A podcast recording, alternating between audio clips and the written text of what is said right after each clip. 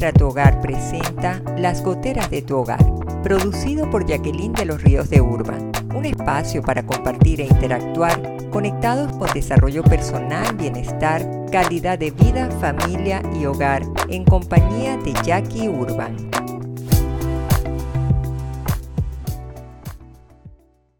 Hola, ¿qué tal? Bienvenidos a las goteras de tu hogar con Jackie Urban. Hoy complacida como cada semana de un estreno más para trabajar tantas cosas que suceden en una casa y buscar la manera de forma práctica y sencilla de poder resolver. Así que para hoy vamos a estar tratando el tema que tiene que ver con nuestras queridas mascotas. Estamos en un mes de octubre y hay muchos que tienen sus mascoticas y entonces dicen, ay, que el mes de San Francisco de Asís, las vamos a bendecir. Es que mis mascotas ahora los llaman a los perritos perrijos, porque son los hijos de las personas. Pero la inquietud que me asalta a mí en el día de hoy es, ¿es un trato o es un maltrato de los animales que decimos que son nuestras mascotas? ¿Y por qué digo esto? Porque tener una mascota en casa, no necesariamente va a implicar que vamos a tener el compañero fiel para jugar siempre y que va a estar a nuestro lado cuando nosotros estemos aburridos o nuestros hijos. No, queridos amigos, hay una tremenda responsabilidad.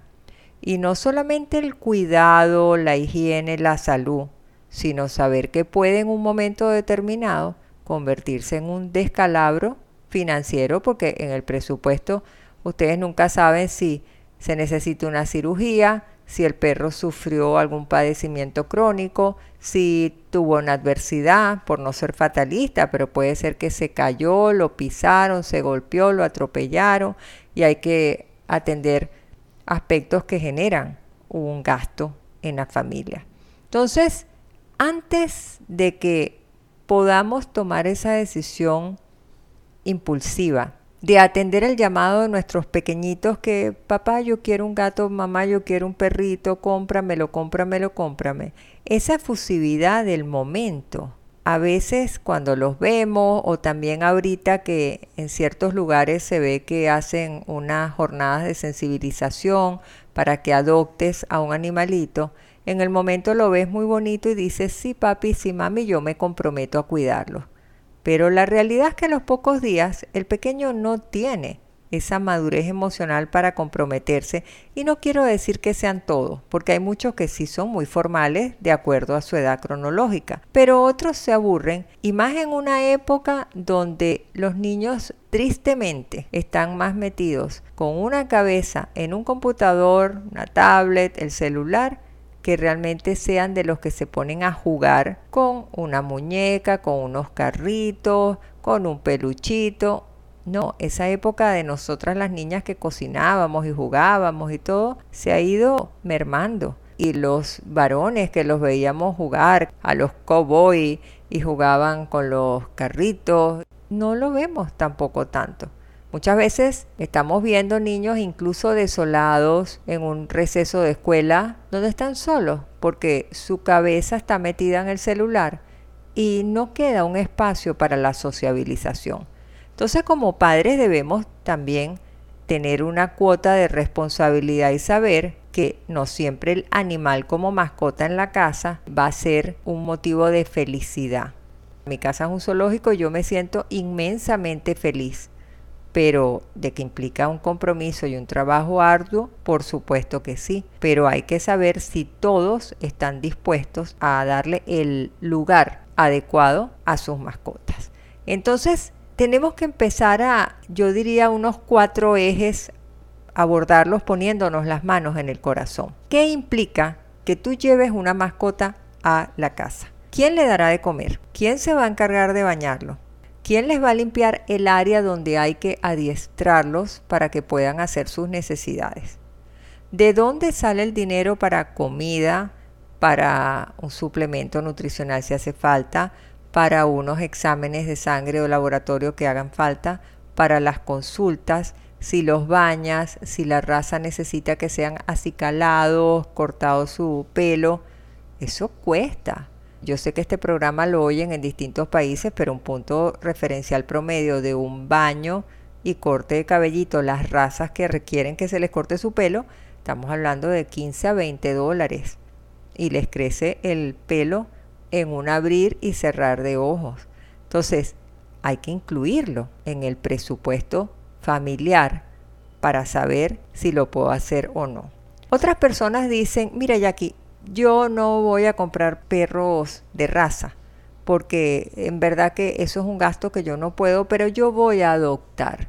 Porque teniendo un perrito que no sea de raza, no me complica tanto la existencia. Miren que yo estaba en una oportunidad conversando con un veterinario y me decía, ¿sabes que eso es un error, Jacqueline? Porque ahorita hasta los perros de la calle los han cruzado con perros de raza y las razas de la calle están siendo más débiles que lo que eran antes en su estado original. Así que que tú tengas un perro adoptado de la calle no es que te va a garantizar que son todoterreno. Ellos ameritan también una atención porque es tu mascota y porque tienen los mismos padecimientos que puedan ser la salud. Entonces, hay que tener eso en el radar. Adicional a eso, pregunto yo a ustedes, ¿implica un sacrificio cuando estamos hablando de todos estos detalles que les estoy dando? ¿Y qué pasa cuando se van de vacaciones? ¿Cuánto cuesta la estadía en un hotel para los perros? ¿Y saben qué es lo más triste? Que familias se van una semana, 10 días y hasta 15 días y para no pagar la pensión del animal, los dejan encerrados en la casa, se les pone un tazón grande de agua, muchos pampers o periódicos por si ensucian y comida y ya.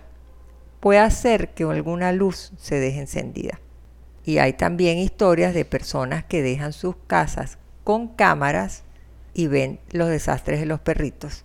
Hay incluso familias que les ponen pampers, pampers como si fueran panties sellados como los usa un bebé. Ahora imagínense si se le desprende eso, si tienen un excremento, si se movieron, si está orinado. Y no hay nadie que lo pueda atender durante 10, 15 días que los dejan. Eso pasa, queridos amigos. Esto no es historias imaginarias de Jackie. En la etapa de la vida de un hogar vivimos muchas cosas. Nos casamos de novios a matrimonio, ahí no es mayor cambio. Pero cuando dejamos de ser matrimonio para convertirnos en familia, porque crece el proyecto de vida, entonces ahí viene, quedo embarazada y la mascota. Eh, traerá alergias al bebé que viene en camino, afectará a la mujer embarazada y se, se enfermó, ¿qué hago? Entonces a veces se convierte en más dolores de cabeza que lo que realmente puede ser el beneficio de que nosotros los tengamos en casa. Entonces llega un momento en que los perros, los gatos, los pajaritos, los peces, pueda que caigan en caos, porque al no tener una respuesta y una solución, se abandonan, porque nadie va a asumir. Y la triste realidad es que se ven en las carreteras puertas de vehículos que se abren, sueltan el animal sin corazón ni piedad alguna y se van. Entonces el problema, ¿dónde está? En las familias que se empeñan en querer adquirir una mascota cuando saben que no tienen capacidad para atenderla. En muchos hogares que llevan a la casa animales que no son domesticables. Tienen una iguana, tienen un lagarto, tienen una serpiente, tienen una ardilla, tienen un mono. Lo otro es personas que adquieren por un interés comercial mascotas hembras para ponerlas a parir desmedidamente hasta dejarlas ya tiradas moribundas, como hay el caso de organizaciones humanitarias rescatistas que están dejando saber por las redes sociales los problemas que están teniendo porque la gente después que sacó la rentabilidad del negocio ya no les interesa y los dejan tirados. Eso es inhumano, 100%. Entonces, ¿qué podemos hacer con todo esto? Vayámonos a un instante musical mientras vamos pensando qué podemos hacer y en breve estamos aquí compartiendo nuevamente.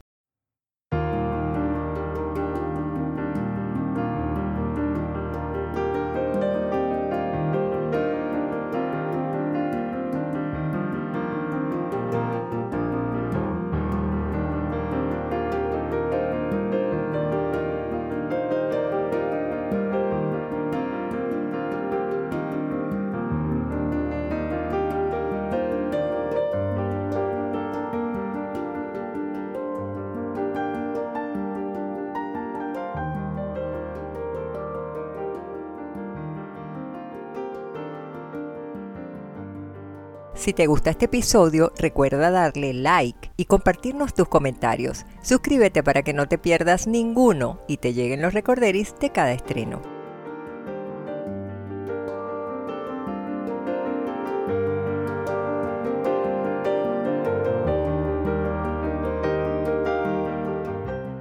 Y quedamos con la inquietud en el segmento anterior de esperar esas recomendaciones que podemos hacer nosotros porque algo definitivamente se tiene que hacer. No podemos seguir viviendo en la forma como estamos viviendo y viendo tantos animalitos que injustamente son atropellados.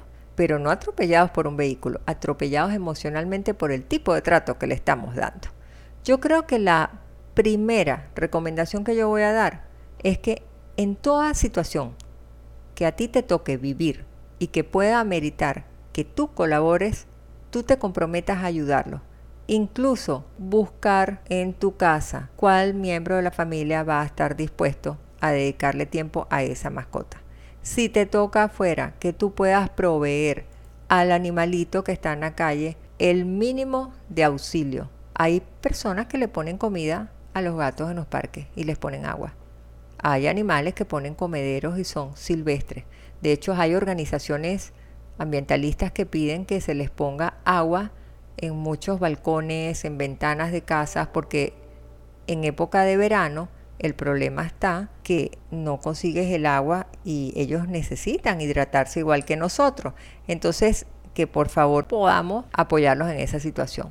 Segundo, que revisen cómo están manejando el hábito en la casa de higiene y de nutrición. Porque a veces quedan las tacitas día tras día, en los papeles o no los sacan a pasear o no los revisan si tienen alguna pulga, alguna garrapata, se descuidan en el cuidado y eso es también una forma de maltrato animal. Yo hablaba en una oportunidad con una veterinaria, con una doctora, y ella me decía, es que la persona cree que la violencia familiar es agarrar un palo y darle un golpe al animal. La violencia es la desatención, la violencia es el no amor, la violencia es no procurar su alimento, su hidratación, su lugar para dormir, los espacios adecuados, porque entonces se empeñan en tener en un apartamento de 70 metros cuadrados un perro inmensamente grande que amerita que lo saquen todos los días. Y si nadie tiene tiempo porque vivimos en ciudades complicadas, donde el tráfico no ayuda y no llegas a tiempo o hay una época lluviosa y no lo puedes sacar, el animal va a sufrir. Y ella me decía, eso es maltrato. El maltrato no es el golpe. El maltrato es que el animal esté enfermo, que no lo lleves al veterinario, que no le des la, medicina adecuada. Entonces, yo creo que hay que entrenarnos como papás y como hijos y ser responsables si vamos a tomar esa inmensa decisión de adquirir una mascota porque si dejamos llevarnos solamente por el sentimiento del niño pequeño en la casa, olvídense que eso va a ser responsabilidad un ratito. Hay que hablar las cosas con claridad. Lo otro que es importante es si tú vas a adquirir una mascota antes de que tú la maltrates o la abandones, lo primero que tienes que ver es que te informes qué raza puede ser la indicada si vas a adquirir un perro, si vas a adquirir un ave, porque entonces hay personas que se antojan casi que quieren tener la guacamaya en una jaula de canarios. Ahí tienes que saber que hay pajaritos con un tipo de alimentación, no es que se le ponga el piste a cualquiera, eso tiene un costo. Si son los perros, tienes que saber que ellos necesitan un tipo de collar, su cadena, si son una raza que tienden a ser peligrosas o violentas, tienes que ponerle un bozal. Si son gatos, tienen que saber que los gatos no se tratan igual que los perros. Entonces tienes que procurar que ellos se sus uñas porque ellos caminan, trepan por todos lados. Entonces hay que activar lo que es la educación de todo sentido. Desde informarte, adquiere un libro, fórmate, prepárate, pero tienes que hacer algo y no traigas a ciegas a un animal. No todos estamos preparados para tomar esa decisión. Entonces yo creo que es importante que llegue el momento de que antes de que empecemos a la frase, yo quiero comprar un perrito, yo quiero que me regalen un gatito, yo quiero tener un pajarito, mami, mami, cómpramelo. Yo creo que la primera inquietud tiene que ser, ¿por qué realmente nosotros en casa queremos tener una mascota? La segunda pregunta tiene que ser, si yo tengo tiempo, para dedicarle atención a ese animalito. ¿Cuánto tiempo dispongo yo al día? La tercera pregunta tiene que ser si yo he hecho un presupuesto de gastos para cubrir las necesidades. Porque si bien la mascota no va a la escuela y no tiene los textos, ni los cuadernos, ni lapiceros, pero estemos claros, genera gastos. Y ahora, curiosamente, estamos viendo que la profesión de la veterinaria se está especializando tanto como la medicina humana, que tenemos oftalmólogos, dermatólogos, geriatras, tenemos especialidades que yo el otro día conversaba con uno de los veterinarios y le decía, ¿cuándo van a sacar la especialidad en psiquiatría y psicología? Porque es necesaria. Yo tengo en mi caso una experiencia que tengo una Yorkshire, tengo cuatro, y Nusita, que muchos la conocen porque la pongo en las redes, ya va para 16 años. Y Nusi, desde que ella nació, ella le faltó un tornillo en la cabeza. Y ella en vez de ladrar, ella aullaba. Y todos sus comportamientos son de gato. Ella se trepaba encima de la mesa donde yo tenía el escritorio en la casa, la laptop, y allí dormía encima. Yo decía, pero si es un perro, no es un gato. Y ella ahorita tiene demencia senil y el problema es que duerme de día y está despierta de noche. Eso es agotador. Entonces hay que saber si estamos dispuestos a cubrir todo lo que ella va a demandar. Otra pregunta que es valiosísima, por las cuales la gente va emocionada a adoptar una mascota, llega al sitio que es una residencia colectiva y entonces la pregunta es, ¿y allí te permiten tener mascotas? Porque si vives alquilados, en muchos te dice abstenerse mascotas.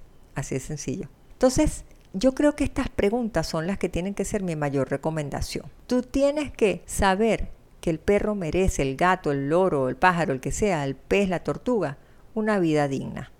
Pero no que tú dejes al animal para decir, tengo animal y no está siendo atendido. Entonces, ponte la mano del corazón en este momento. ¿Tú te sientes en capacidad de asumir ese compromiso de verdad? Si tú dices sí, bienvenido sea. Yo me siento complacida de que tú formes parte del equipo de las personas que aman a los animales. Pero ya para ir concluyendo, yo creo que la palabra mascota, así como estamos hablando de trato y maltrato, yo creo que es un aprendizaje de vida, que todo aquel que en su vida ha pasado una mascota, yo estoy completamente segura que se va a sensibilizar. Pero tú necesitas, si vas a formar parte de esa familia de seres sensibles que ayudamos a los animales, tú necesitas comprometerte desarrollando un hábito de constancia, la persistencia, la disponibilidad, la sensibilidad, el amor, la responsabilidad. Por eso es que dicen que las mascotas son parte de la familia. ¿Qué significa la palabra hogar? Búsquenla en el diccionario. Lumbre es lo cálido, es la llamita que tienes en la chimenea. ¿Y por qué se llama hogar y no casa? porque el calor de la familia, el calor de la unión es esa lumbre y por eso es que se llama hogar. La casa tú la construyes con bloques, le pones cemento, pones un techo, carriola, zinc y ya montaste una casa con unas ventanas. ¿Y el hogar cómo? Es el cariño, es la dedicación, es la presencia, es el compartir, es la sobremesa, es el respeto, son los valores. O sea, estamos hablando de cosas diferentes. Entonces, yo creo que cuando activemos esa sensibilidad de adoptar a tantos animalitos falta de cariño, te vas a ganar el cielo. Pero si los vas a adoptar no es para que la semana los tires porque no te costó. Porque comprar un perro 1.400 dólares y tirarlo al día siguiente, olvídate que eso no lo vas a hacer porque vas a decir perdí mi inversión. Pero como adoptaste y no te costó, al día siguiente poco te importa. No. O sea, los animales sufren entonces, piensa que no solamente es golpear, herir y mutilarlo. No, el animal también hay que ayudarlo a que tenga una vida digna. Y si tú te comprometes a eso, yo creo que uno se empieza a ganar el cielo. Pero también tenemos que educarlos, ¿ok? Entonces, tocará dejarle el mimo. Ellos no son personitas, son animales. No reforzarles comportamientos de estrés y ansiedad, porque ahorita se ha vivido que en la pandemia, como uno permaneció mucho tiempo, los animales se acostumbraron que nos veían todos los días y cuando llega el momento de salir caen en caos porque se quedan solos. Entonces uno empieza, ya vengo, espérate, porque es que uno le habla como persona. Entonces ellos quedan con una expectativa y pasa el tiempo y no llegan, uno se llena de culpa y ellos están estresadísimos y cuando llegan hay retaliación, hay venganza y hay maldad. Entonces, el comportamiento de uno natural, espontáneo, ellos lo tienen que asumir que es natural y es espontáneo. Yo lo viví con una mudanza que yo tuve. Y como tenía que embalar, ellos sabían que cuando se mete cosas en caja es porque va uno para otro lado, porque ya han vivido dos mudanzas. Y entonces aquello era mirar una angustia, una desesperación. Ya va, espérate. O sea, estamos en caja, aquí estoy, no me he ido. Y el día que llegaron a recogernos toda la mudanza grande, ahí los teníamos cargados y le tuvimos que hablar, ya va, vamos para acá. Y ellos conocen los nombres de todos nosotros, son inteligentísimos los Yorkies. Y ellos sabían que íbamos para la otra casa. Cuando llegamos a la otra casa, allá felices estaban, volvieron a oler sofá, las camas, sus cosas, sus juguetes y ya eran felices. Busquemos darle siempre estabilidad emocional y amor. Protejámoslo del momento de Navidad ayudándonos con alguna sedación natural, con compañía, para que ellos se sientan que no están solos. Y disfrutemos del amor, definitivamente, y ofrezcámoselo a San Francisco así, que es el santo de las mascotitas. Así que ellos de verdad nos regalan una compañía muy grande y son una tremenda terapia para las personas que viven solitas. Así que les espero en mi siguiente contacto para compartir nuevas oportunidades de cambio. Disfruten su día, como siempre les digo, al máximo. Hay que vivir la vida como debe ser. Reciban un abrazo inmenso y hasta una próxima oportunidad. Los quiero un montón. Bye bye. Administra tu hogar presentó Las goteras de tu hogar, producido y conducido por Jacqueline de los Ríos de Urban. Te esperamos en el estreno de nuestro siguiente episodio el próximo miércoles 10 de la mañana, hora Panamá. Suscríbete a nuestro canal YouTube Las Goteras de tu Hogar y síguenos en nuestras redes sociales como Administra tu Hogar.